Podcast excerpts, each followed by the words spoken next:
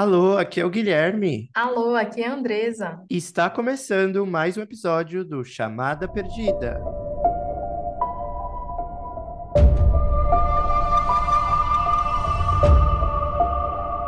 Fala galera, aqui é o Guilherme. Nesse episódio que não estava programado, vamos falar sobre Pânico 6. Como vocês bem sabem, a gente está num período de hiatos, né? Aí um, um período onde estamos gravando os novos episódios da segunda temporada do podcast, que vão ser divulgados a partir de abril. Mas, né, somos fãs de Pânico, eu e a Andressa, que está aqui comigo, e a gente assistiu um novo filme e falou: Meu, a gente tem que falar sobre esse filme, a gente tem que comentar. Então, considerem esse um episódio especial, um episódio de férias, onde vamos falar do que a gente ama, que é essa franquia Pânico. A gente já veio falar um pouquinho sobre Pânico, mas agora a gente Vai meio revisitar, que né, esse tema. vai revisitar, né? Trazer novas concepções, porque a cada vez que a gente assiste Pânico, a nossa cabeça meio que dá uma bugada, a gente começa a teorizar. Aqui é a nossa Marvel, né? A nossa DC, É é onde a gente se sente à vontade para falar, e a Enquanto a gente tá galera muito fica surtando empolgado. com. Enquanto a galera surta com Vingadores, a gente surta com Pânico. E é isso, e tá tudo bem, E é sabe? isso, e tá tudo bem. Cada é um com seus isso. Vingadores. A- O meu é a Sydney. Então, E bora lá, galera, começar essa brincadeira. bora lá, mas só um recadinho, tá? Se você veio aqui e ainda não assistiu o filme, preciso te alertar que esse conteúdo terá spoiler sim. Não é um vídeo de Ah, gente, crítica, não é um vídeo de review, a gente vai bater um papo aqui, vai comentar do filme. Então vai ter spoiler para todo lado. Se você não se preocupa, tá tudo bem. E se você já assistiu o filme, vem com a gente, é para você mesmo. Se você não assistiu e se preocupa com spoiler, vá assistir o filme. Vou adiantar que ele tá muito bom, tá muito legal, principalmente para os fãs. Então assista, salva o E volta episódio aqui, e né? volta aqui para comentar. Volta aqui para escutar e depois vai lá no nosso Instagram comentar, porque felizmente essas plataformas aqui não, não tem lugar para comentar, coisa chata, mas vida que segue.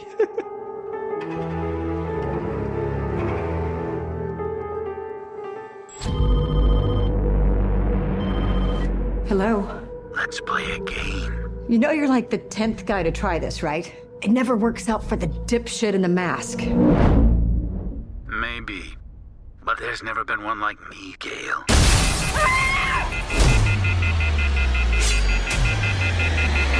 I'm something different. That's why I'm gonna shoot you in the fucking head. Então vamos lá, Andressa, me conta o que você achou aí desse novo filme, como que estavam as suas expectativas e o que que você achou aí, o que que você esperava e o que você encontrou lá no cinema. Ai, Guilherme, eu vou ser muito sincera. É, eu vou fazer uma comparaçãozinha aqui, que quando eu fui assistir o Halloween, eu fiquei muito decepcionada com o primeiro filme, é muito bom, e o segundo e o terceiro, eles me decepcionaram bastante. E aí, quando eu fui ver Pânico, embora eu seja fã, né, como todo mundo aqui já sabe, eu fui com as expectativas bem contidas. É, eu estava animada, porém eu estava pronta para. Eu não estava ser sabendo decepcionada, né? Você tava isso, esperando uma queda ali. isso. Eu tava ansioso também, só que ao mesmo tempo era uma ansiedade diferente do ano passado, porque no ano passado, acho que por ter passado já 10 anos, era uma ansiedade assim de nem dormir à Gente, noite. só fazendo um adendo aqui, ano passado, eu e Guilherme, a gente passou 15 dias vivendo e respirando esse filme. Sim. A gente falava todos os dias, assim, é, o que é que poderia Toda hora lembrava de acontecer. alguma teoria, lembrava de alguma coisa. Não, foram 15 dias até antes da estreia, né? Até antes. E no dia a gente não conseguiu fazer absolutamente nada. A gente viveu na função, assim, de Tamanho pânico. da ansiedade. Foi nesse nível. Exatamente. E nesse filme a gente não se comunicou, né? Assim, a gente não É, foi uma conseguiu. estreia mais tranquila, assim, tipo, tinha Foi ansiedade? Tinha ansiedade, mas não era aquela ansiedade louca, era tipo uma coisa normal. Tipo Marvel que lança filme todo mês, quase. Já, eu acho que por ser uma estreia próxima, né, um ano só entre um e outro, então tinha Foi aquela próximo. ansiedade, mas não aquela ansiedade de tirar sono, de fazer você Gente, contar os dias, de surto, foi bem tranquilo. Eu lembro claramente da roupa que eu tava, de como eu fui. Então parece que foi ontem que eu vi o Pânico 5. Parece. Então, eu acho que isso também, Gui, ele pode ser um, um ponto que possa vir influenciar. porque o fato desse, desse tempo, né, de não ter tido um hiato muito grande entre um filme e outro, é legal pra gente que é fã, mas ao mesmo tempo não cria tanta expectativa. A gente já tá um pouquinho mais. Ah, é só E um é sexto filme, né, também. Aí você já tá tipo, é, agora aqui não tem mais jeito, não sei mais onde eles vão É, a gente já tá inventar, nesse nível. como ele vai sair do clichê, vai ser a mesma história. Então você já tá meio tipo, vou assistir porque eu sou Vai fã. descaracterizar o nosso É, vão personagem, né? matar A a gente, Gale, não vão matar a Gale, vão trazer a a gente Sidney, já não vão começa trazer a teorizar para o negativo, pro né? Negativo. vão. E É, é confesso interessante essa que perspectiva. E confesso que surpreendeu, né? Assim, surpreendeu. Logo na abertura do filme eu não esperava. muito, Eu não muito. esperava. Eu Eu lembro amei a que abertura. na primeira sessão que eu fui, eu, só para vocês terem uma ideia, o nível de fã. A gente tá gravando esse episódio quinta-feira, né? O filme estreou hoje. Ontem eu já tinha assistido ele três vezes. Assisti a primeira vez, eu nem podia falar na época. No dia 2 de março, então, tipo, bem antes da estreia. Aí fui na pré-estreia da Paramount na terça, dia 7, eu acho. E aí eu fui na pré-estreia normal dos cinemas, aquela de quarta-feira, ontem. Então foram três vezes praticamente seguidas ali do Três filme. vezes. E na primeira, como era uma sessão mais fechada, é, foi até meio estranho, porque eu não tinha ninguém ali muito conhecido comigo, né? Foi uma sessão para poucas pessoas, é, relacionado ao meu outro trabalho, mas não tinha nenhum colega próximo meu que tinha ido. Aí foi meio estranho, porque não tinha aquela pessoa para você ficar conversando, sabe? Mas aí eu dei sorte que um amigo meu é, foi nessa sessão também, também super fã de Pânico, sentou do meu lado, nós dois super fãs ali para assistir. Quando rolou aquela cena de abertura que o Ghostface tira a máscara, a gente olhou um pro outro, assim, essa boca abriu, estilo a máscara do Ghostface. Eu, tipo, mano, eu não tava Que esperando isso. isso, né? E o mais doido é que passa aquela cena e o, o plot twist não acabou. Eles não só revelam o Ghostface, como eles matam o Ghostface, né? É isso. Tipo, revelei aqui o assassino, revelei a motivação e já matei. Como se tivesse um mini filme dentro do filme principal. Dentro do filme. Nossa, eles arrasaram muito nessa cena de abertura. Qual foi sua reação? Tipo, você tava com algum amigo na sessão? Foi sozinha? Não, eu fui sozinha, assisti ontem, né, na pré-estreia. Tava Tinham cheia a muitos sala? fãs, a sala estava cheia, lotada, era a maior sala do, do Cinemark. E tinham muitos fãs, e tinham outras pessoas, assim, meio que aleatórias, mas a maioria eram fãs. Quando acabou a cena de abertura, a galera aplaudiu.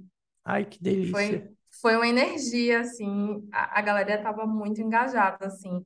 Sabe aquela, aquela vibe Comic Con, quando o filme está sendo Sim, exibido na Comic Con, que você fica eufórico? isso é uma Era coisa que eu gosto sensação. de assistir Pânico várias vezes, assim. Primeiro que eu gosto de ir com pessoas diferentes, aí eu vou ver na reação dos meus amigos, se eles vibraram, se eles acertaram o assassino rápido, se eles demoraram para matar a, a história do filme, né? E na primeira sessão, como eu falei, foi super vazia, então é, foi mais contida. Aí tinha eu e esse meu amigo. Na segunda, como foi a pré do filme, tinha, a galera vibrava em cada cena. Então, tipo, a abertura é Ai, é surto, é, ai, é muito gostoso, tipo, é outra coisa. E só que assim, aí na hora é aquela vibração, mas ao mesmo tempo, confesso que eu achei a abertura um pouco. Eu amei, eu achei o plot twist incrível, mas eu acho que eles poderiam ter aproveitado mais a Samara Weaving, né, que é a, a loirinha ali da primeira cena, ela fez Casamento Sangrento. Acho que a morte dela poderia ter sido mais, é, mais tensa, sabe? Mais eletrizante. Ah, É, você fala assim que deveria ter durado mais, assim, durado mais, tipo, mais aproveitado mais. perseguição. Porque, por exemplo, é, comparando a abertura desse filme com a do quarto, que também é um super plot twist, né?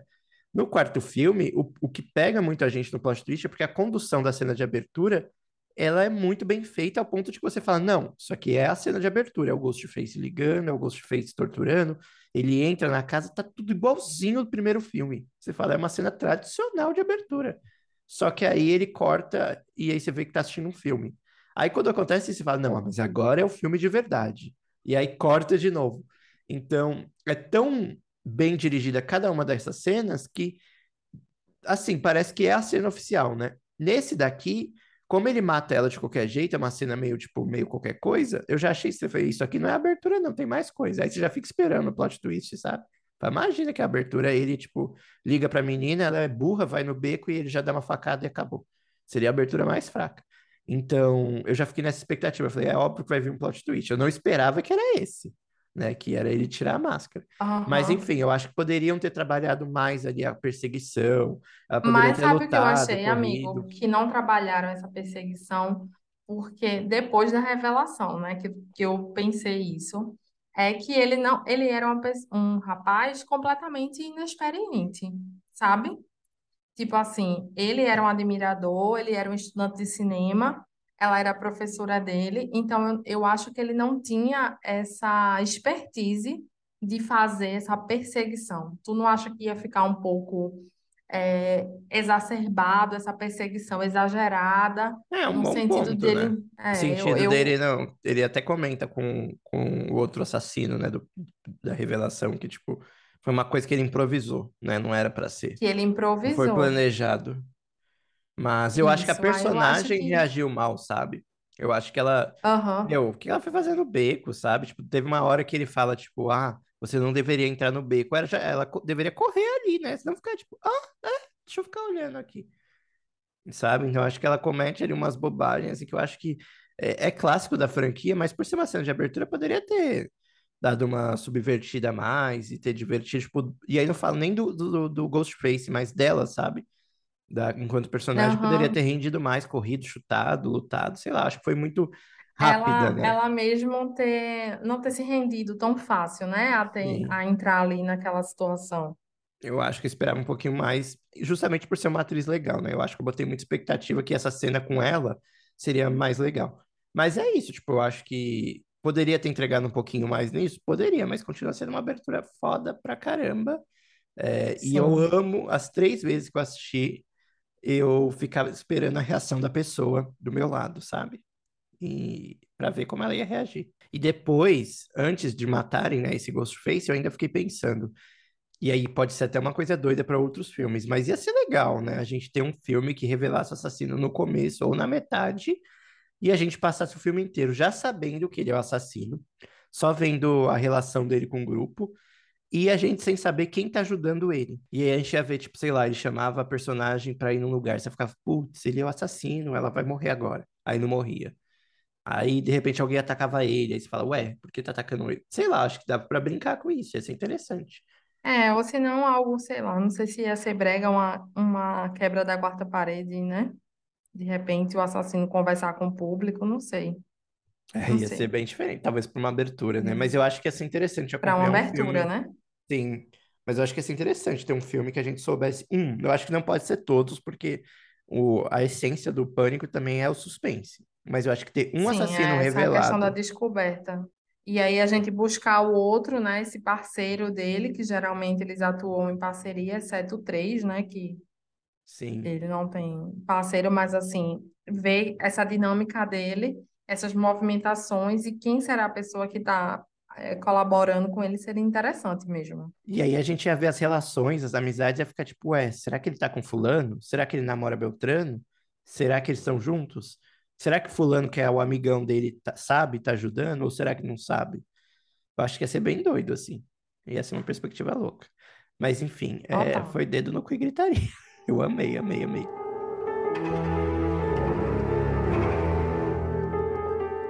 E aí vamos ao filme, né? Tipo, o filme em si, é, eu acho que o trailer entregou muito, assim, o miolo ali do filme, sabe?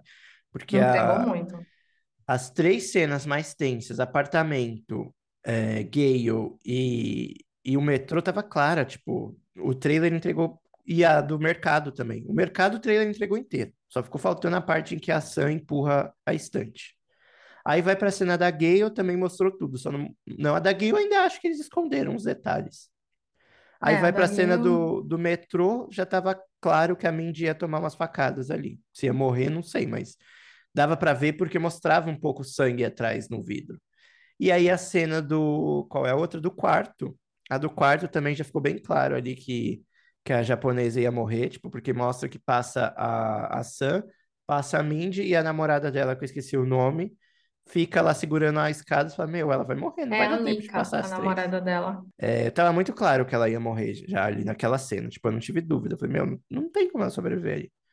Então, a, a morte da Anika no apartamento, a- o ataque da Mindy, tá, tipo, tudo muito desenhado pelo trailer. Então, eu acho que o, o trailer ele acaba estragando mais um pouquinho. Só que assim, assistindo a cena, tanto a da Gale, como a da Anika, como a do metrô, é, e a do mercado, elas são tão fodas que mesmo você já sabendo mais ou menos o que pode acontecer, elas são tão bem dirigidas que eu fiquei assim, tenso, sabe?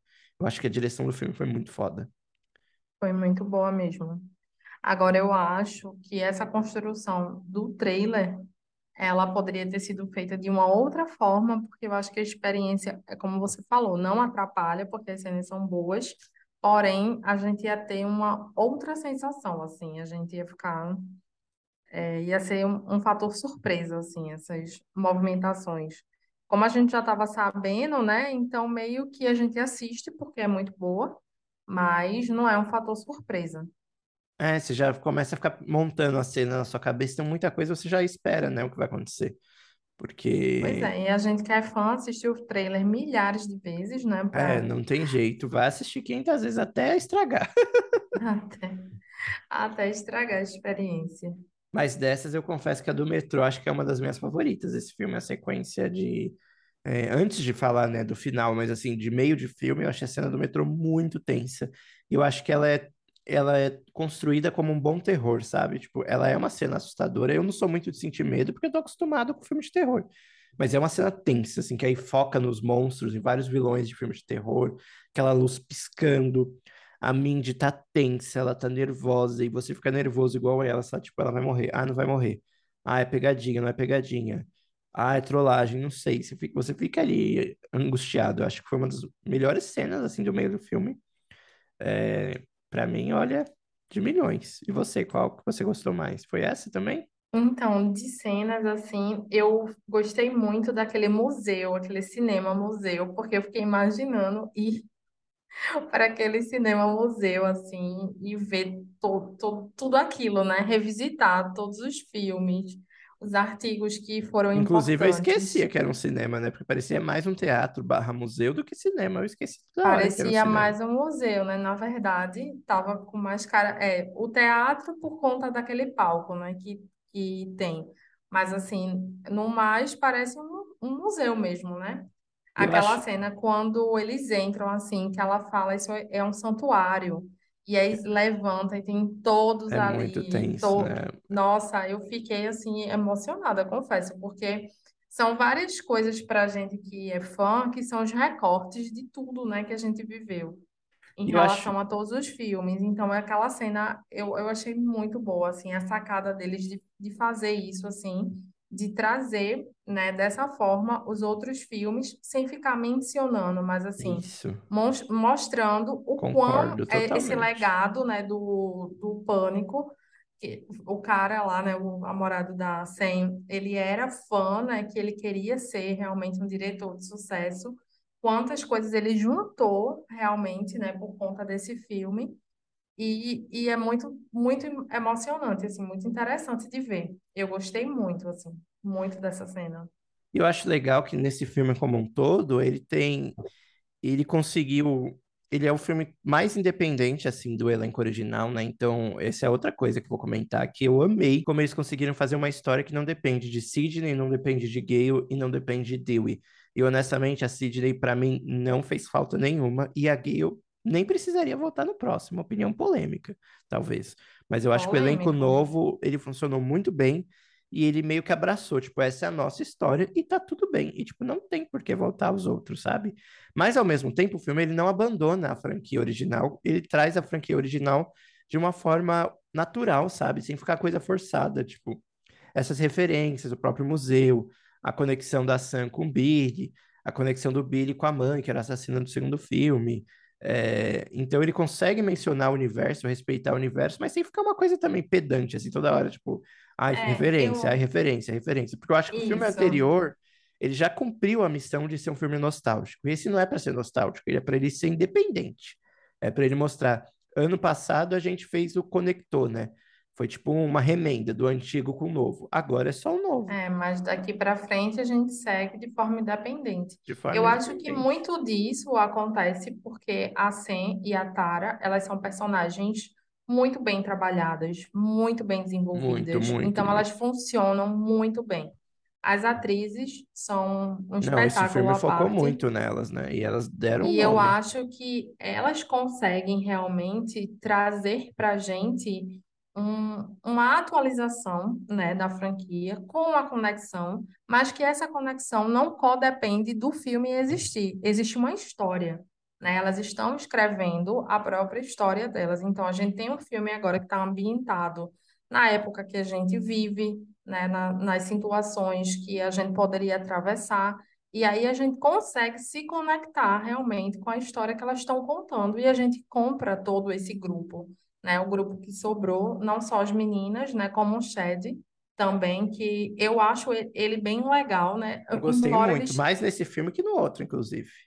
eu achei que nesse filme ele conseguiu realmente ter um, um espaço, assim, se mostrar mais. Eu, eu gostei, assim, do, do personagem dele até mais. E eu acho que o, o que tinha acontecido, né, que a gente chegou a comentar no Pânico 5, é que todos os personagens eram legais e todos eram carismáticos. E a ousadia dos diretores de poder matar qualquer um, né, daqueles personagens que a gente tinha gostado Nesse filme, eu não senti tanto essa ousadia. Eu senti que ele quis dar uma segurada nesse elenco, porque ele quer usar, né, provavelmente, em um próximo filme. Então, É, ele meio que totalmente. essa Acho questão, que essa sobreviveu questão gente que até ele demais. isso, e essa segurada que ele dá, ao mesmo tempo, fazia com que a gente pensasse que os assassinos poderiam ser um deles, Sim, nossa, é sabe? verdade. Faz sentido até. A E gente ainda ficava naquela pode ser, né? Aquelas. e ainda pode ser, né? Em um outro sabemos. E num próximo momento, alguém pode dar uma boa surtada ou querer uma boa vingança. E já que você to- tocou nesse assunto, diferente do anterior, os novatos desse filme eu não me importei com nenhum, assim. É, tinha ah, alguns foi. atores, tipo a, própria Ruivinha, eu gostei. A, a Ai, amigo, Anica, eu a- adorei ela, adorei, porque assim, né? Ela estava muito fora, assim, ela já tinha feito algumas coisinhas e eu nunca mais tinha assistido nada com ela. O nome dela é Liana, eu acho, é nome da, da atriz. coisa, esqueci o nome. Então, eu gosto da Liber, atriz, Liberato, eu Liberato. acho. Eu gosto da atriz, mas eu não me importei com a personagem, sabe? Porque é tão rápido que ela aparece, e aí você fica meio tipo, whatever. Ah, eu gostei. Eu me importei com ela e eu comprei. a- Você ficou triste com a comprei a morte dela? personagem dela. Fiquei triste. Eu fiquei triste porque eu gostei dela, assim. Eu achei, ai, que legal, uma amiga para as meninas. Ela tinha uma energia legal, ela era bem independente, pegadora, sabe? Aquela, aquela vibe meio assim de república, assim. Ela tinha essa de faculdade, de curtir e tal. E eu achei ela legal. Então, eu Não, achei um eu, personagem bem interessante. Pra mim, eu Ela era acho que ela foi rodada muito cedo, cortaram muito cedo. Tipo, eu acho que deveria ter tido um pouquinho mais pra me apegar. Dos novos, eu acho que eu gostei mais da Anica, que é a, a que morreu, né? A amiga, a namorada da Mindy. É, eu acho que nesse filme eles deveriam ter trabalhado um pouco mais esses personagens novos, assim. Eles ficaram focando muito assim, né, na relação das meninas, o que era o que é massa, mas assim, para a gente conseguir se apegar, então meio que parecia que a qualquer momento os novos poderiam morrer, porque Ou eles não serem os estavam vilões, sendo né? tão Como foram é, ou serem os vilões, porque eles não estavam sendo tão desenvolvidos. O, o- um dos meninos lá, é o, o que O o né? quarto com... Que é o Ch- É, assassino. oi? O Ethan, que é um dos É, assassinos, né? isso, que ele dividia, né, o, o quarto com o Shed, ele, ele tem pouquíssimas falas, assim, né, Não, que... isso, não sei quem falou. Acho que foi o Fábio quando ele assistiu comigo. Ele falou: Meu, ele nem fala no filme. Esse menino. Eu não esperava que ele era o assassino. É, e ele, ele me que eu surpreendeu porque eu não lembrava nem que ele tava no filme. Tipo, do nada, tipo, ah, quem é aquele figurante? Esqueceu, né? Tipo, não, e quando ele tira a máscara, a interpretação até que o garoto entrega bem nisso. Porque a interpretação dele Sim, Ghostface muda tanto que quando ele puxa a máscara, aí o cabelo tá parece bagunçado. outra Eu pessoa. falei, quem é esse mesmo? Ah, não, será que é o mesmo? Ah, é, é o mesmo menino. Ah, ah, aquele. Aí você fica tipo, Então, ah, eu acho que essa falta de, de desenvolvimento dele, mesmo que ele fosse tabacudão, assim, mas é, tipo, colocar ele em, em alguma, alguns outros espaços e dar algumas falas a ele, seria legal. Porque Pânico sempre entrega pelo menos uma cena marcante de cada personagem pra você se apegar rápido, né? Então, tanto por Exatamente, exemplo que a isso. Kirby a galera ama, A Olivia mesmo, que morreu em Pânico 4, teve os momentinhos, da, aí dá uma dó, aí teve a Tatum no primeiro, teve o... Isso. é, todo Então, mundo, teve a faltou, Buffy eu no, no segundo, que pra mim isso. é a Buffy sempre. E, Maravilhosa. É quando a gente isso. vai vender tudo, né, pra tirar uma foto com ela. É sobre um momento da minha vida, guardo dinheiro pra isso. Quando ela vier na CXP, eu vou entregar tudo, sem dó nem piedade. Pois Mas. é. E da Então, você sentiu falta? Você acha que te incomodou? Porque eu, particularmente, assim, quando anunciaram que ela não estaria no filme, imediatamente eu pensei, eu falei, meu, não faz sentido ter pânico, ter um novo sim. assassinato e ele não ir atrás da Sydney, tipo, duh. Mas ao mesmo tempo que eu tive esse raciocínio, a resposta que o filme 6 me deu foi meio óbvia. Foi tipo, ué, a motivação do assassino não tem nada a ver com a Sydney, Com sabe? a Se o assassino ele quer vingar a morte do Rich porque a Sam matou ele, ele tá cagando pra Sydney. Claro que se ela entrasse ali no meio do rolê, ele ia aproveitar pra matar também, porque, enfim, ela participou ali do meio. Mas a vingança, a vingança mesmo, a única pessoa ali que ele realmente queria torturar era a Sam. Se ninguém tivesse ali, ele nem corria atrás, sabe? Mas já que tava ali, então eu vou matar a Gale, que participou também. Eu vou matar a Mindy, vou matar o Chad, mas tipo, por ele, ele queria a Sam. A motivação dele tava ligada com ela. Então, tipo, foda-se a, a Sidney. Eu acho que por isso Perfeito. E eu que. acho que o filme estabeleceu isso muito bem. Muito bem. Estabeleceu isso de forma que a gente não conseguisse sentir falta dela e que não faria sentido ela entrar como um elemento de nostalgia ali para ficar no meio do caminho, tentando fazer um auxílio, coisa que ela já fez no filme anterior. É, Então, ela ia eu acho que entrar não como um super-herói. Tipo, É, ai, vim ajudar vocês. Pra quê, minha filha? Ela é uma mulher adulta, sofreu já demais. Deixa ela descansar. Tipo, não tem lógica ela sair da não casa dela pra ir proteger a Sam. Tipo, ué, nem se conhecem direito. Agora, se o Ghostface tivesse uma motivação que ligasse ele com a Sidney, aí tudo bem. Aí não tinha como ela não estar ali, Aí entendeu? justificaria totalmente a presença dela, né? Não faria sentido ele trazer essa narrativa falando a respeito de uma situação que pontuasse ela e não a trazer. Aí isso realmente eles iriam pecar caso tivessem feito, mas nesse caso não- era necessário, né? serviu. Porque o atrito não era diretamente com ela. Inclusive, a Gay, eu acho que assim, ela teve uma participação que foi gostosinha. Eu acho que hum, se ela não Ah, voltar eu no gostei. próximo, vai ser ok. Mas ao mesmo tempo, eu acho que eles conseguiram encaixar uma dinâmica divertida. Eu gritei na cena do soco, sensacional. E, Sensacional. e o conselho que ela dá pra Sam, né, que remete ao Dio, eu achei bem fofinho. Tipo, E eu acho que também, amigo, o fato dela ser jornalista, né? Eu acho que faz seu total, total sentido. E o fato também dela ser curiosa, né? Dela querer estar para faturar de alguma forma. Eu acho que trouxe essa, essa gay meio raiz, assim, sabe? é, ela Tipo, voltou 5 tipo ela meio muito Pânico boazinha. 2. É porque eu É, acho que no- na franquia original ela desenvolveu uma empatia muito grande pela Sidney, então ela, ela tinha o lado dela que quer só dinheiro, que quer fama, mas ela controlava isso para não assustar a Sidney, porque ela tinha muito carinho pela Sidney. Eu senti que nesse filme, como ela já. Não é que ela não gosta da- das gêmeas, mas ela tá começando ainda a relação com elas, com as irmãs. Então ela tá meio que Gale do Pânico 2, sabe? Que tipo, eu conheço, isso. eu tenho empatia por você, mas você não é, tipo, brother minha igual era a Sidney. Então eu posso chegar entrevistando você. Tipo, ela jamais faria um aquilo com a pouquinho. Sidney. Exato. Com a Sidney ela não faria aquilo, porque ela conhece, elas sofreram demais juntos, ela teria uma puta empatia. Não ia fazer entrevista, ia comer tudo pelas beiradas, mas com, com elas é tipo, foda-se, você é só uma testemunha, vem aqui. Mas aí o filme já começou também a trabalhar essa relação delas, tanto que rola o soco, mas no final tava lá, a Sam e a Tara correndo atrás da Gale, tentando salvá-la, e ela se ajudando. Então eu achei Sim. bem bonitinho. Eu acho que é, foi fofo. Se ela não participar do próximo, não tem problema, mas ao mesmo tempo eu acho que casou bem com esse, sabe? Ela teve o momentinho dela Casou, ali. casou bem.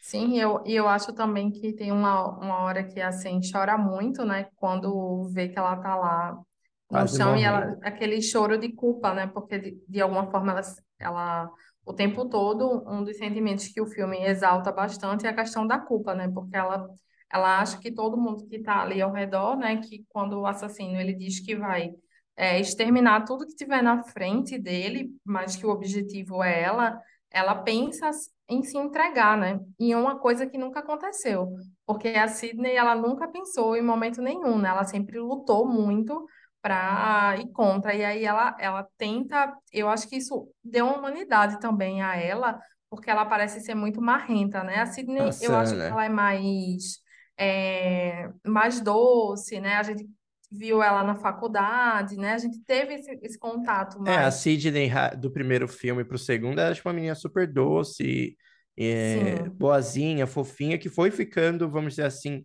bruta com a vida. A Sam, ela já era uma menina mais bruta porque ela teve uma infância difícil, então ela sempre foi Difícil, mais isso. é, na defensiva, vamos dizer assim, ó.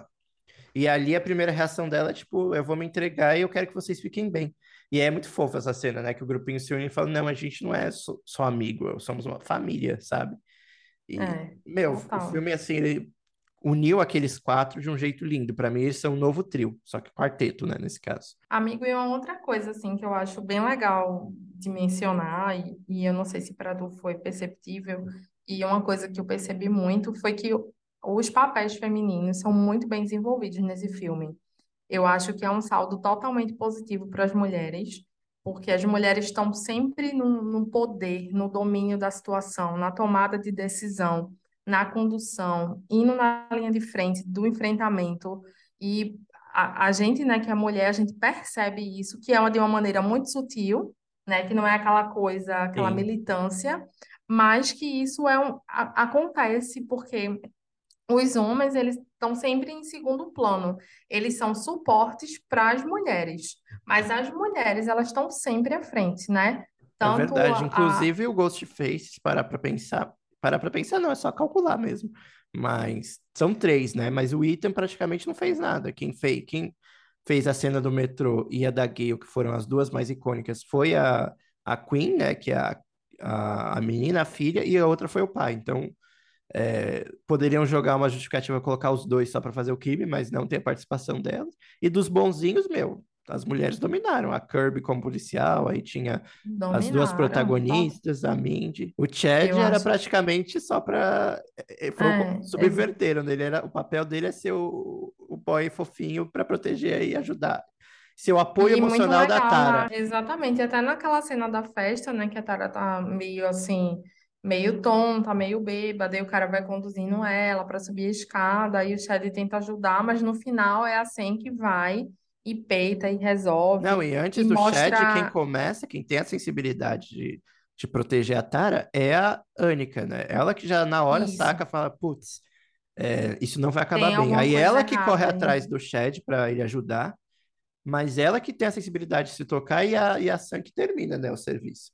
Então acho que tem essa Isso. questão também da união entre, é, entre as mulheres do filme. E Pânico sempre teve isso muito positivo, eu acho, assim.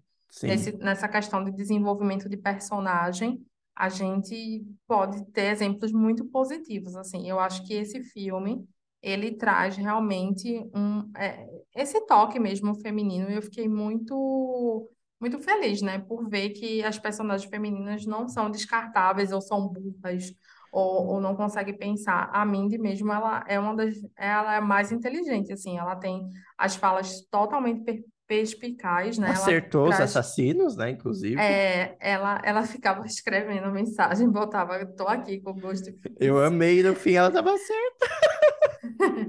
E assim, ela é muito assertiva e ela se coloca, ela tem opinião. E não, e não é uma coisa assim, como eu falei, né, anteriormente, é forçada, é, é natural.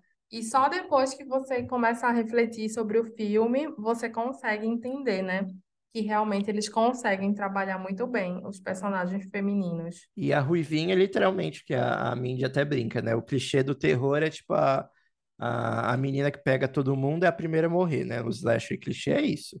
E aqui ele Isso, subverte, não, ela é a assassina, ela tá? é assassina. É, então, Eu não please. imaginava. Eu, eu esperava já que a, que a Ruivinha era assassina, junto com o pai dela. E eu matei isso, e na primeira sessão já falei, eu olhei pro lado e falei pro Renato, que tava lá comigo, eu falei, meu, eu acho que é ela e o pai. E aí eu vou te explicar a minha teoria, o porquê. Na Tá. cena em que o Ghostface tá atrás da cama dela, né, ela tá mexendo no celular, o vizinho vê do outro lado da janela. Naquela hora eu achei, falei, meu, vão fazer homenagem à morte da Olivia, né, vão esfaquear ela e ele vai assistir. Só que o Ghostface fica lá um tempão atrás dela, ela não percebe, e o, viz... e o Ghostface fica lá, né? Tipo, por que ele não mata e deixa o vizinho assistir? Porque ele estava preocupado com o vizinho do outro lado, do outro prédio. Matava na frente dele. E eu achei estranho. Daí o vizinho fica lá um tempão, tipo, gritando, e o Ghostface olhando, e a menina não fazia nada, não escutava. E o Ghostface também não matava ela, só ficava lá, tipo, parado igual uma pedra. Aí na hora que o vizinho sai, desiste de ligar, desiste de fazer tudo e vai pro outro apartamento, aí sim. É, Vai não, né? Ele não chega aí no outro apartamento, mas na hora que ele sai da janela, aí sim, pra ligar pra Sam, aí que ele supostamente mata a Ruivinha. E o filme não mostra a morte dela, né? Só mostra um- uns gritinhos. E aí tem aquela cena que ele filma, né? Ele mostra pelo Instagram, pelo celular, né? Ele manda um vídeo dela ensangrentada, meio performático. Depois que manda um vídeo que ela grita socorro. Tava tudo meio mal casado ali na cena. Eu achei, hum, eu falei, será que essa morte morreu mesmo? E eles jogam o corpo dela e ninguém confere nada, fica- só joga ali o corpo. E aí, na hora que roda, né, que termina aquela cena e amanhece, e tá a polícia ali, eu vi só um corpo no chão, e depois vem o detetive chorando, mas ele tava com uma- um chorinho tão é, picolé de chuchu, um choro xoxo. Eu falei, meu, um pai que perdeu a filha, não saía nem lágrima do olho, um chorinho. E que já tinha perdido um outro filho, né? Eu achei Assim, muito pouca coisa. Falei, não, tem coisa estranha. E digo mais, na delegacia antes, ele ainda falou que, tipo, ah, é, não, foi a Kirby que avisa pra ele, né? Ela fala, meu, que- cuidado com a sua filha. Quem fica perto das, das irmãs está perto do Ghostface e ela corre perigo. E ele não fez nada. Não botou uma viatura ali perto, não tirou a menina do, do apartamento. Tipo, eu achei tudo muito estranho. Falei, hum, isso aí tá com cara de morte falsa. Então eu juntei os dois rapidinho, não sabia a justificativa, mas na- naquele momento tinha duas teorias. Ou a Sam vai se revelar a vilã, ou é os dois mesmo. Mas quando terminou essa cena, eu falei, meu, é o detetive junto com, com a menina. Mas desde o começo eu achei que tinham três Ghostfaces. Então eu fiquei tipo, eu ah, acho você que é achou o. que tinham três desde o começo? Desde o começo, eu fiquei buscando pelo terceiro. Eu sabia que eles iam surpreender com alguma coisa assim. Mas eu falei, meu, o policial e a filha tá garantido. Mas eu não imaginava que era o, o menininho lá, o terceiro. E você? Você não esperava, né, que era ela? Não, eu não esperava que era ela. Acho que é porque eu fiquei tão emocionada que a personagem tinha, tinha voltado. A personagem não, né? A A atriz, atriz, né? Você né? gostou Em ver a tanto que atriz.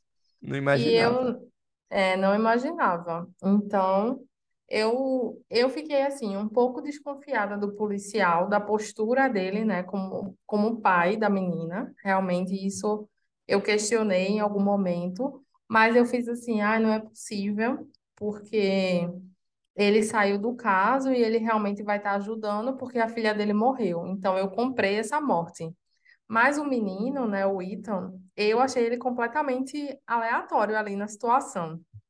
Então ele ficava muito calado, ele ficava muito tímido, então parecia que ele estava amando de alguém. E eu não sabia quem era essa pessoa. Então eu ficava tentando pensar quem seria a pessoa que poderia é, fazer isso. Então, eu falei, é, vai ser um novo personagem que vai ser ligado com os meninos lá do, do, do cinema, né? Vai ser um, um cara lá piradaço em relação a essa questão dos podcasts, né? Que saíram dela falando Sim. sobre que a Sen era uma assassina. Então, pode ser que esse menino seja uma escuta de, de algum... O que eu pensava que era um pouco a vibe do Pânico 4 que era tipo uma questão de hater, sabe? Tipo, i- ia E ser uma, seria uma uma abordagem assim. legal também, né? Pra justificativa. É, Bem eu atual. pensei que ele era um bode expiatório que estava ali, que, que na verdade eu nem enxergava nele essa força, né? Porque como o Ghostface, né? Ele era muito imponente, ele era muito violento, ele era muito é, 10 de 10, então eu, eu ficava o tempo todo pensando que era que uma eu, outra pessoa que não estava no filme. por isso que eu apostei no policial, porque eu falei, meu, o, o Ghostface em algumas cenas era um John Wick. Ele desviava de bala, ele manuseava a arma. Eu falei, meu, tem que ser alguém da polícia. E como que eles conseguiram todas aquelas evidências? Tava tudo muito fácil. Eu falei, meu, tem que ser alguém da polícia. Aí eu comecei a achar que a terceira pessoa podia ser a Kirby também. Mas eu falei, não, é o policial e a filha. A filha eu tinha certeza que não tinha morrido. Mas quem tava ajudando ela, eu falei, é o policial ou a Kirby também. Não, não tem como. É, o menino eu tinha certeza que ele estava envolvido, mas eu imaginava que era um bode expiatório, que era uma outra pessoa que iria chegar, mas que era algum tipo de hate, alguma... Até fiz essa ligação mesmo com o ex-namorado da Sam, né, que poderia ser alguém Querendo é, vingar a morte dele, né? querendo vingar a morte dele, mas a questão do, da pessoa mesmo, Porque esse Ghostface, né, eu acho que a gente pode falar um pouquinho em relação a ele, ele é muito diferente dos outros, assim.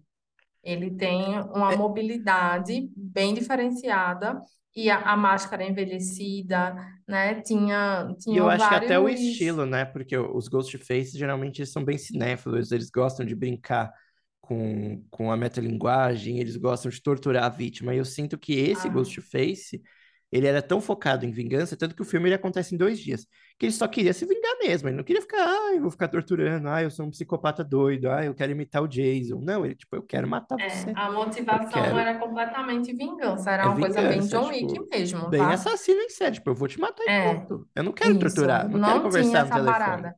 sabe? Essa linguagem, essa metalinguagem vem da Mindy. Assim, ela que traz um Sim. pouco disso pro filme. O Mas Ghostface em é mais sangue nos olhos. mas o Ghostface ele tá possuído pelo espírito do Kenny Reeves em John Wick. É isso. E o menino, na verdade, no final, eu não imaginei em momento algum, mas se você para para analisar o filme, tava na nossa cara, né? Porque do, do elenco novo, todo mundo tinha uma conexão forte com algum personagem, por isso que eles estavam ali, né? Então a, a Annika estava ali porque era namorada da Mindy, então ela se amavam, obviamente não ia deixar a namorada sozinha. Ah, elas eram É, fofas. aí, que? Elas eram fofas. Eram muito fofinhas. Eu Aquela cena da escada deu uma boa despedaçada assim no meu coração, mas a, a Mindy superou muito rápido também, viu? também achei. Ela ficou muito de boas Foi muito depois. rápido, mas Tipo, vida que segue. Eu achei que esse ritmo, assim, deu uma rap... ficou muito rápido, é assim. Tipo, porque os, depois Os pânicos geralmente du- duram quatro, cinco dias, né, na história. Isso aqui foi tão rápido que eles não tiveram tempo de respirar. Tipo, morreu, agora vai se foi, foi esconder se você morre também. Mas Foi enfim, a, frenético. a Annika tava ligada na Mindy porque eram namoradas. O, o boy vizinho tava ligado com a Sam porque ele Ai, amigo, saindo eu com aquele ela. boy vizinho eu achei o ó, tá? Só, Só nem de complementando. beleza, só pra dar essa Ah, observação. eu Eu gostei. achei, Não teve desenvolvimento nenhum, mas eu achei gostoso. amigo, eu achei que ele falava péssimo. Ele- Você suspeitou dele em algum era. momento? Nem Não, eu achei que ele não era capaz. Nossa, desmurrou, coitado. Amigo, eu achei aquele boy aleatoríssimo, achei ele Mas ele tinha um motivozinho pra estar ali atrás do grupo, porque tinha um rolo ali com a Sam. Agora, e o Nossa, ela deu policial? uma boa decaída, hein? Ah, eu não acho, não. Acho que ela deu um upgrade, na verdade. Amigo, eu achei aquele boy Votem, gente. Na real, acho que ela melhorou. Acho que o perfil dela melhorou, viu?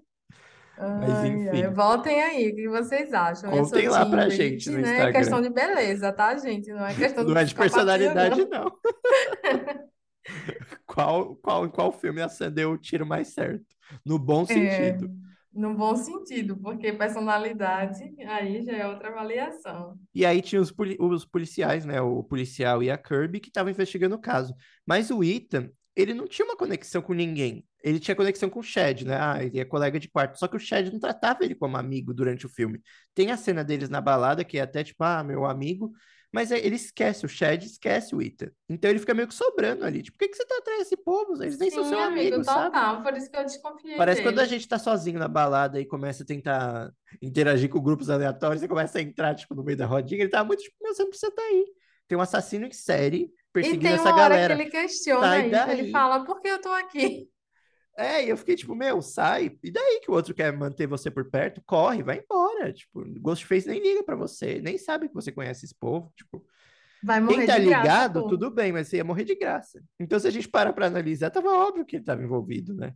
No crime. Sim, Ai, sim, gente. ele realmente eu desconfiei. E antes da gente ir para a parte final, que é maravilhosa, modéstia à parte, eu preciso falar também polêmica. Mas eu achei, o ponto assim que eu achei mais qualquer coisa assim nesse filme foi a Kirby. Eu não vi necessidade dela voltar. Eu não achei que ela conectou bem com o grupo. Eu acho que ela não acrescentou nada. Eu acho que ela poderia, inclusive, ter morrido, ou não ter voltado, ou ter feito só uma participaçãozinha, assim. Eu acho que ela não agregou. É, achei meio qualquer coisa, assim. Me cancelem, mas não curti muito, não. E você? Então, a presença dela me causou um pouco de estranhamento, porque eu não consegui conectar ela muito ao personagem de Pânico 4, assim. Exato, Mas parece aí, personagem, não parece a mesma pessoa. isso, isso. E ela estava muito diferente, né? Assim, o, o rosto dela. E, É, o, o visual, a caracterização, acho que até o estilo. Tudo bem que ela amadureceu, mas no Pânico 4 ela tinha um sim. jeito mais meio bitch, assim, meio fala o que pensa toda hora. Sei lá, eu achei ela nesse filme Eu senti que eles tentaram humanizar muito ela, mas que a, a característica principal dela é- era aquele hum- humor meio ácido, Sim, sabe? Era aqu- aquela falar o que tá na lata. é E ela isso. ficou muito Madura, né? boazinha, muito Tipo, madura, muito superada e não casava, né? não É, a gente casava. Eu acho entende que eu acho que o, o problema para mim não é a participação dela. Para mim é que é outra personagem. Tipo, não É, é a personagem de Pânico 4. ela Para mim é veio toda pessoa. descaracterizada, assim, tipo, é outro personagem. Eu acho que É é. isso. Eu Quando a entendo que teve a mudança, de amadureceu, mas. É, quando a gente fala dessa questão de descaracterização de personagem, eu senti que ela foi realmente descaracterizada. E eu acho que ela é, é é um pouco mal utilizada, assim, na história. Eu acho que ela poderia ter umas sacadas mais inteligentes, trazer essa questão da metalinguagem. Ela fica um pouco desconectada com o pessoal, né? Porque ela não tem muita conexão ali, então eu, eu acho que a presença dela é legal, porque é uma personagem muito querida, mas como ela não tá na personagem que a gente gostava, É, não é tipo, então ah, ela irrita, não é que ela irrita, não é que ela, tipo, estraga o filme, só que ela não é a Kirby do quarto filme, sabe? Tipo, eu sinto, inclusive eu vi os fãs vibrando na sessão quando ela apareceu, e eu fiquei tipo, é, é isso, é isso, é, tá bom, sim, vibraram assim, e qualquer vibraram muito na minha sessão quando ela é meio que revelada, né? Quando em um Sim, momento é eles acham que ela é assassina, então o pessoal meio que dá uma surtada, que massa e tal, dá aquela Eu ia gritaria. gostar, viu, que ela fosse assassina, eu acho que ela daria uma boa assassina também. Só que eu acho que Eu, como eu achei legal assassina, essa, essa escolha, assim, dela, dela ser também. E ela só pode ser também no próximo, É, né? não sabemos. Só que aí ela, como assassina, eles têm que dar um jeito de conectar com o elenco novo, a motivação, pra não ficar tipo, você é da Eu velha acho. guarda, porque você veio Se matar eles só a vão galera usar nova. ela ainda, eu acho que eles precisam é, conectar ela para ela não destoar, para ela não ficar uma ajudante, assim, tipo, ai, vocês estão passando por esses apuros, eu vim aqui ajudar vocês porque Exato, qualquer que coisa me chama. Eu acho que isso não vai funcionar, tá? Eu Não acho que vai, eles precisam realmente conectar. Se não for para conectar, então, obrigada por ter vindo. E aí, vida que segue e, e chama outra pessoa, assim, sabe? Com certeza. E por fim, né, pelo menos pra mim, o final desse filme foi um dos melhores, assim, eu, assim, a revelação do Ghostface, é, eu esperava um pouquinho mais, assim, sei lá, a motivação eu achei ok, é, não foi super surpreendente, e mas o embate da Sam e da Tara com os Ghostfaces, eu vibrei em todas as três vezes que eu assisti, e assistiria várias vezes, porque é uma delícia para os fãs de Pânico. Tipo, as duas elas deitam, elas caem pra cima, elas caem matando, é, elas não arregam, né? Como diz o Gil do Vigor, não arregam pra ninguém.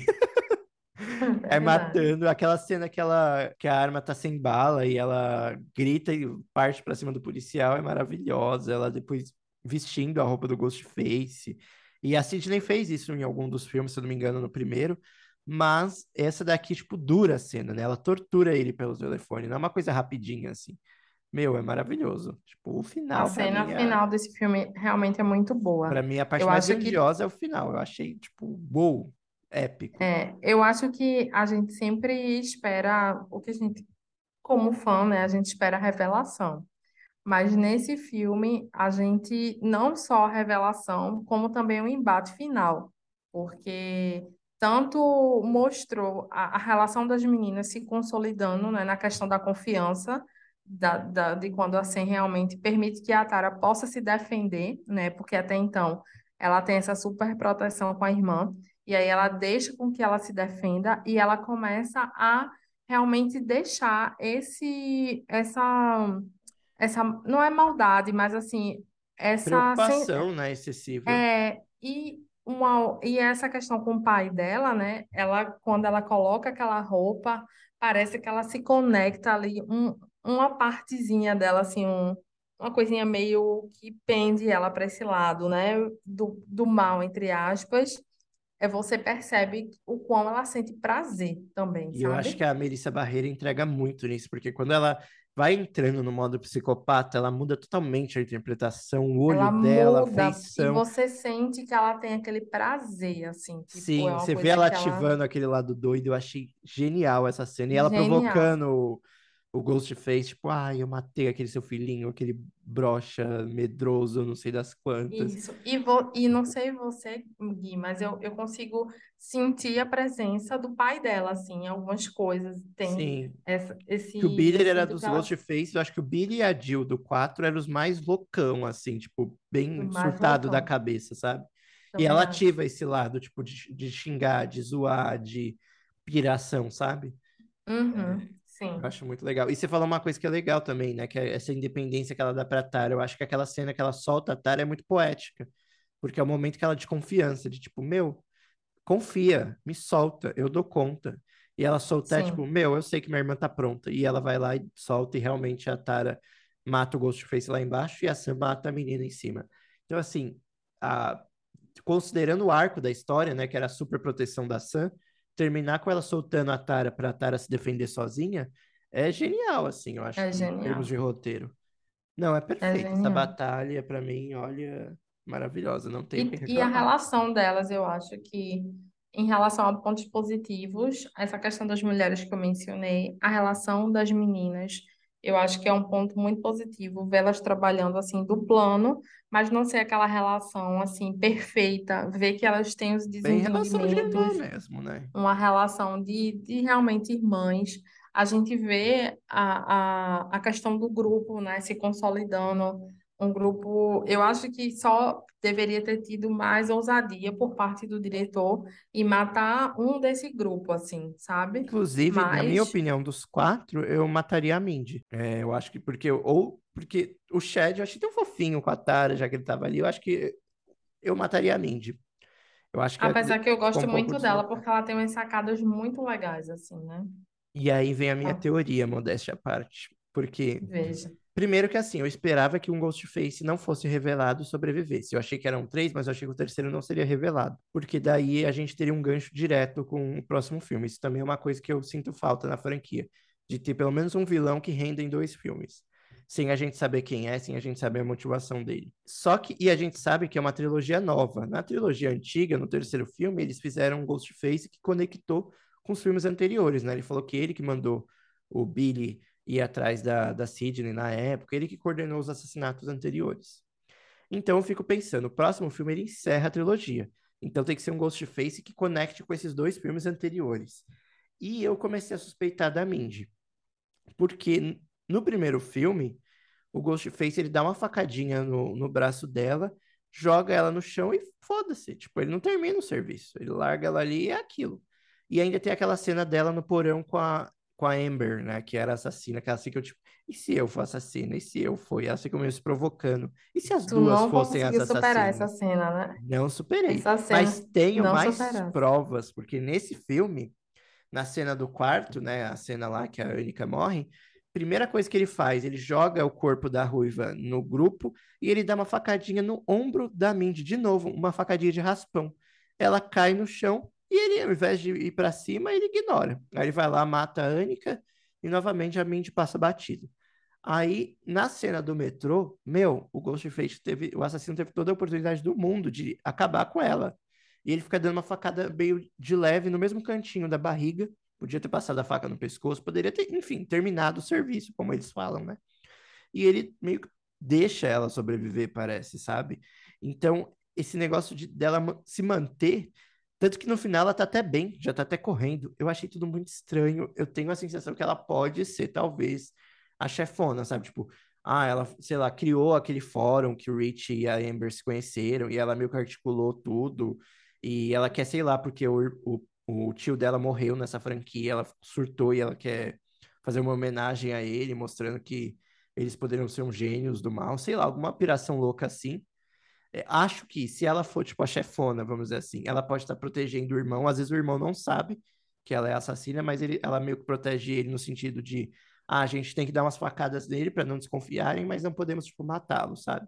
E ela também se Uhum. coloca na posição de tomar algumas facadas, mas, tipo, se manter ali é, bem. Porque, por exemplo, o Dewey sobreviveu várias vezes, a Gale também tomaram 300 facadas, mas eles sempre sobrevivem porque, tipo, o Ghostface realmente acha que matou. Ou porque algum personagem chega antes deles terminarem de morrer, vamos dizer assim. Mas aqui não, tipo, ele, o Ghostface podia ter matado ela. Ele meio que deixa ela viver naquela cena do metrô. Tipo, não passa uma faca no pescoço, ele não termina, ele só fica no cantinho ali da barriga.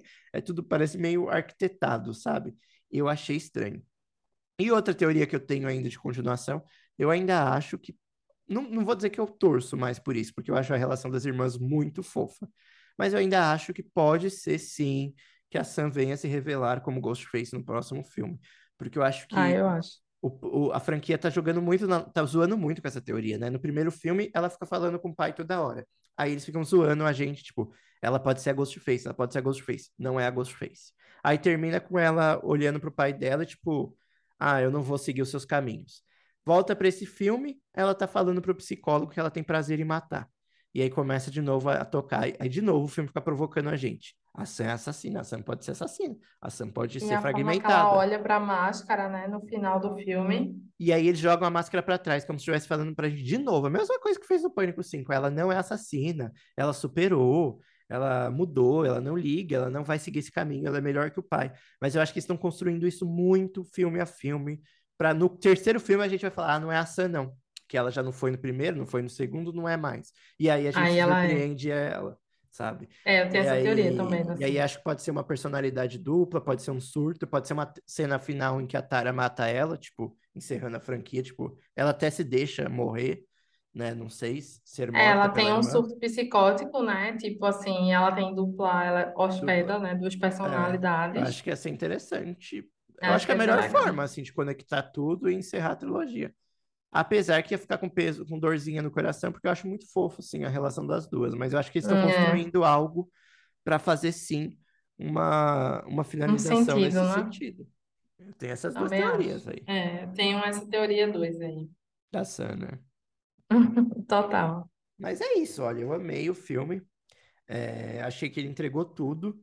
É, esse é o filme menos parecido, né? Eu acho que é o filme mais autoral dos diretores novos. Ele não segue tanto a formulazinha do Wes Craven de, de slasher Não, tradicional. Ele até tem uma pegada de fórmula deles ação, mesmo, é, do casamento sangrento. que é uma coisa mais de ação, mais violenta, mais psicótica, frenética. Mas eu acho que assim ficou muito bom o resultado. Não vou dizer que é o meu favorito da franquia, não vou dar uma opinião exagerada, mas é um dos grandes filmes, sim. E a gente não pode falar de Pânico sem fazer ranking das coisas, né? A gente fez no, no, num episódio que a gente falou de Pânico aí, que eu já nem lembro a minha opinião naquela época, porque eu mudo toda hora. Mas vamos lá, vamos pro nosso Pânico Awards. Amei. Amei a nomenclatura. Que a gente tá em temporada de Oscar, mas eu não tenho saco para filme de Oscar. Porém, tenho paciência de assistir Pânico e vontade de Eita, assistir como três, se 40 entrega, né? vezes, Esses né? filmes de Oscar, meu Deus do Ai, céu. gente, nossa, preguiça total.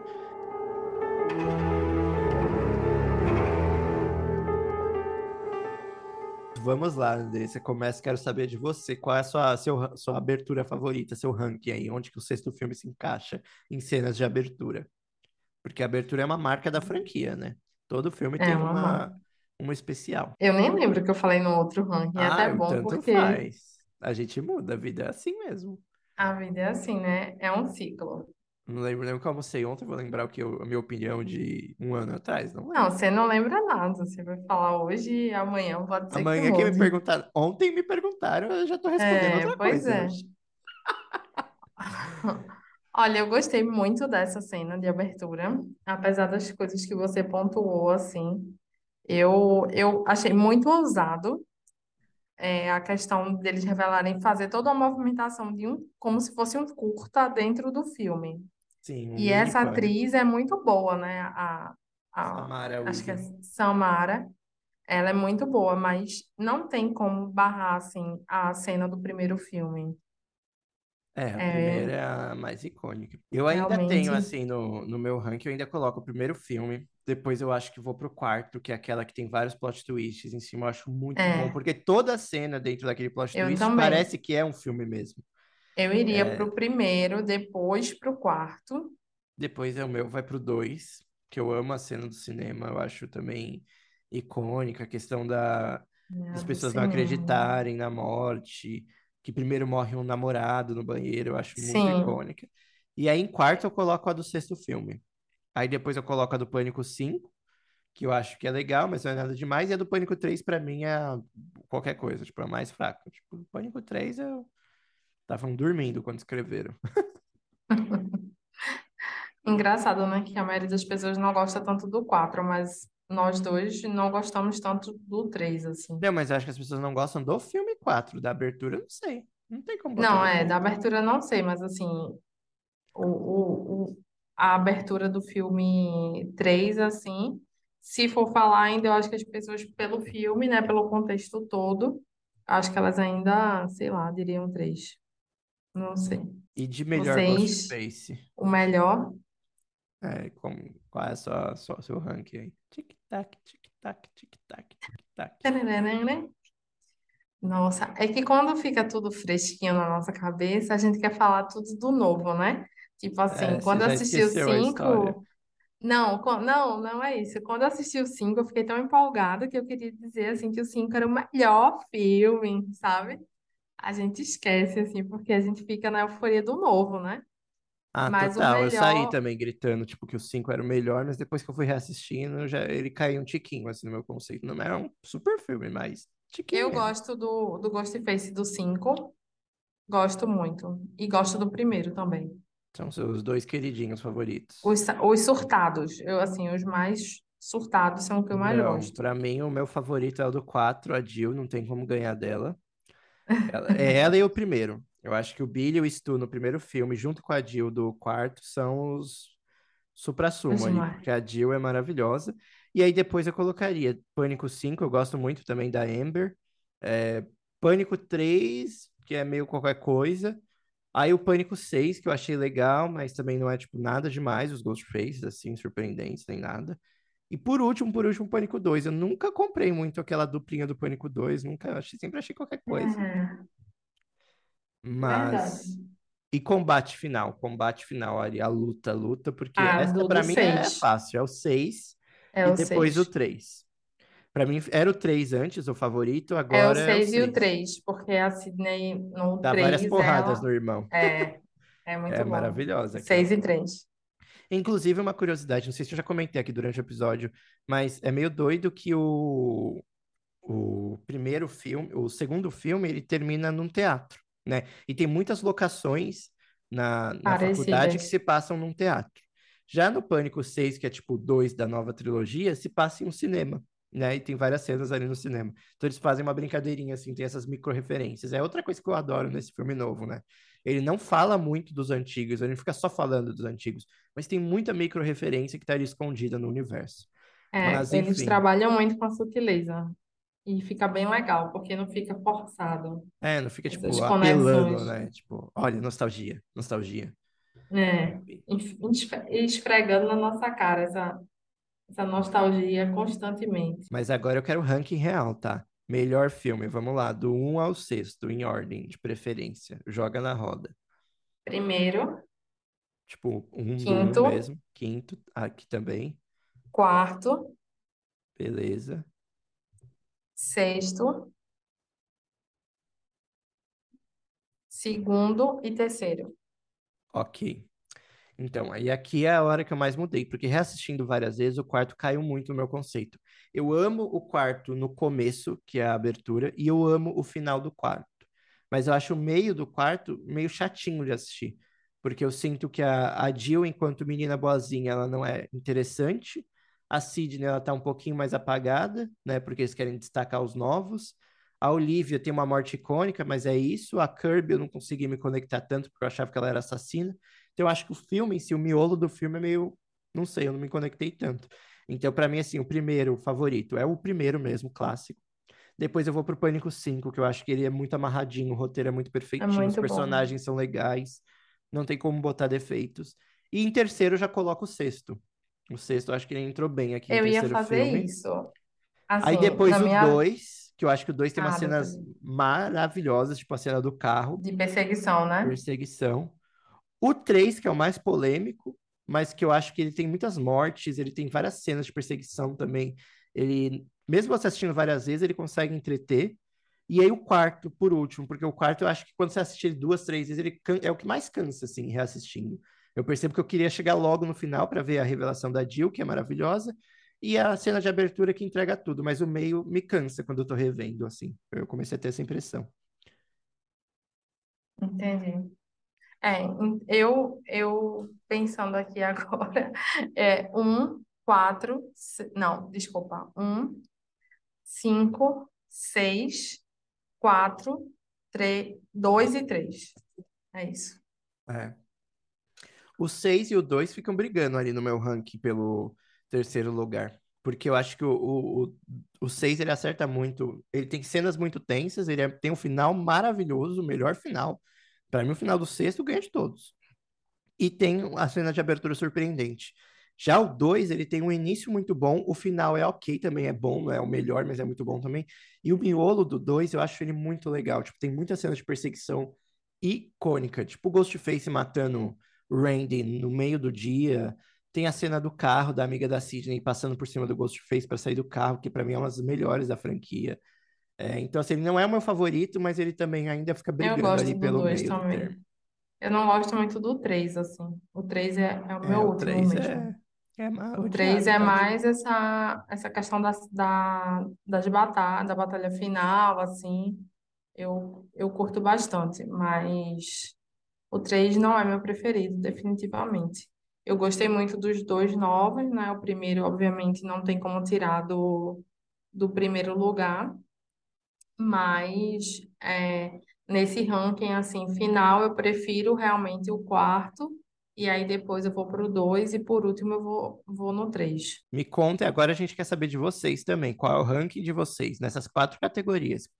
Vou abrir uma enquete lá no Instagram para vocês responderem. Eu quero saber melhor Ghostface, só para quem já assistiu todos os filmes, viu? Melhor Ghostface, melhor cena de abertura, melhor é, batalha final, né? Qual é o combate final que você mais gostou? E por fim, é, o melhor filme, obviamente, né? Que não poderia faltar. A nossa premiação aqui que pisa no Oscar, porque, né, prioridades. Prioridades, né? Mas eu acho que essa questão do ranking de pânico, ela, ela vai mudando, tá? É Vai uma mudando e é uma coisa tradicional entre quem gosta da franquia, porque a primeira quem coisa que você faz quando franquia. termina de sair da sessão, passa uns dias, é tipo, e aí? O que que você mais gosta? Qual que é o que você mais gosta nisso? Qual que você mais gosta naquilo? É uma coisa muito doida, assim, que não dá. Quem, Sim. quem gosta da franquia sempre entra nessa, nessa conversa, não tem Porque, jeito. assim, eu e, o- eu e o Guilherme, a gente revisita a franquia, assim, anualmente ou Cada a cada seis anos, meses. E aí a gente, ano passado, né, quando nós revimos o 4, a gente teve uma impressão muito legal, assim, do filme. E aí é, o Gui comentou agora que reassistindo viu alguns pontos, né, que para ele deixaram, né, essa questão da, da conexão em si e tal.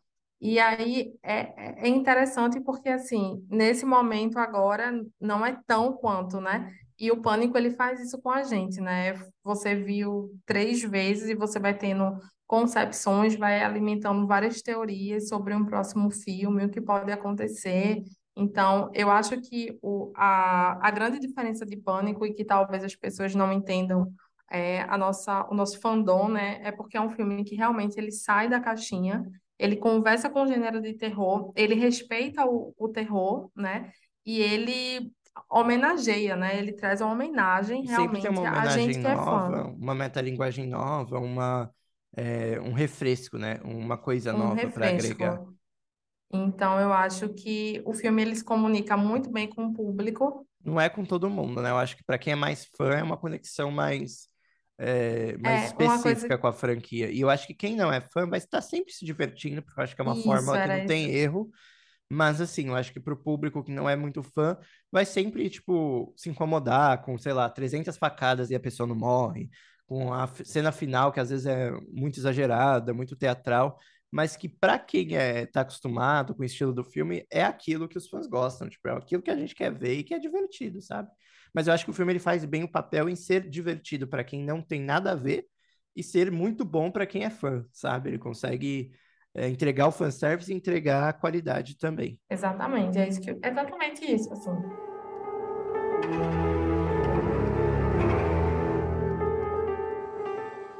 E o episódio de hoje foi isso, pessoal. Espero que vocês tenham gostado. Como eu falei no começo, esse aqui é um episódio especial de férias, vamos dizer assim, porque a gente ainda está gravando os episódios da nova temporada. Eles vão começar a ser lançados a partir de abril. Então, fiquem ligados, contenham aí a ansiedade, que tem novos episódios muito legais vindo aí pela frente. Mas é aquilo que eu falei, né? A gente não ia perder a oportunidade de falar desse lançamento de Pânico depois de ter assistido, depois de ter adorado o filme. A gente precisava comentar disso. Eu e André somos muito fãs. Então, tinha lugar, não tinha lugar melhor para comentar e gerar um conteúdo do que aqui no podcast, que a gente sabe que vocês é, gostam bastante também desses conteúdos. Então, é, virou meio que um conteúdinho especial aí para para matar a saudade enquanto a gente não volta em abril com a nova temporada e os novos episódios. E, claro, enquanto isso, não se esqueçam de seguir a gente nas nossas redes sociais, arroba chamadaperdida.podcast, pois é por lá que divulgamos os novos episódios, assim você não fica por fora de nada que está sendo lançado aqui no Spotify. Então, claro, se você gostou, chegou agora, ou enfim, já acompanha a gente, é bom, né, ativar ali o sininho, seguir, para não correr o risco de a gente voltar com os episódios, chegar os episódios novos e você não ficar sabendo. Então anota aí, arroba chamadaperdida.podcast lá no Instagram e também no TikTok. Então é isso, galera. O Gui já deu o recado para vocês. Façam a lição de casa, voltando lá, interagindo com a gente. Enquanto isso, a gente vai preparar um material muito legal para vocês. Então, a segunda temporada vem cheia de novidades aí. Então, não esqueçam de acessar para matar a saudade. Só foi um episódio aqui para a gente falar, interagir do que a gente ama. E se vocês querem matar a saudade, vocês vão ouvindo os episódios anteriores que estão muito legais. Inclusive, também tem um episódio que a gente fala sobre pânico aqui. Então, um beijo e até a próxima. Um beijo. Tchau.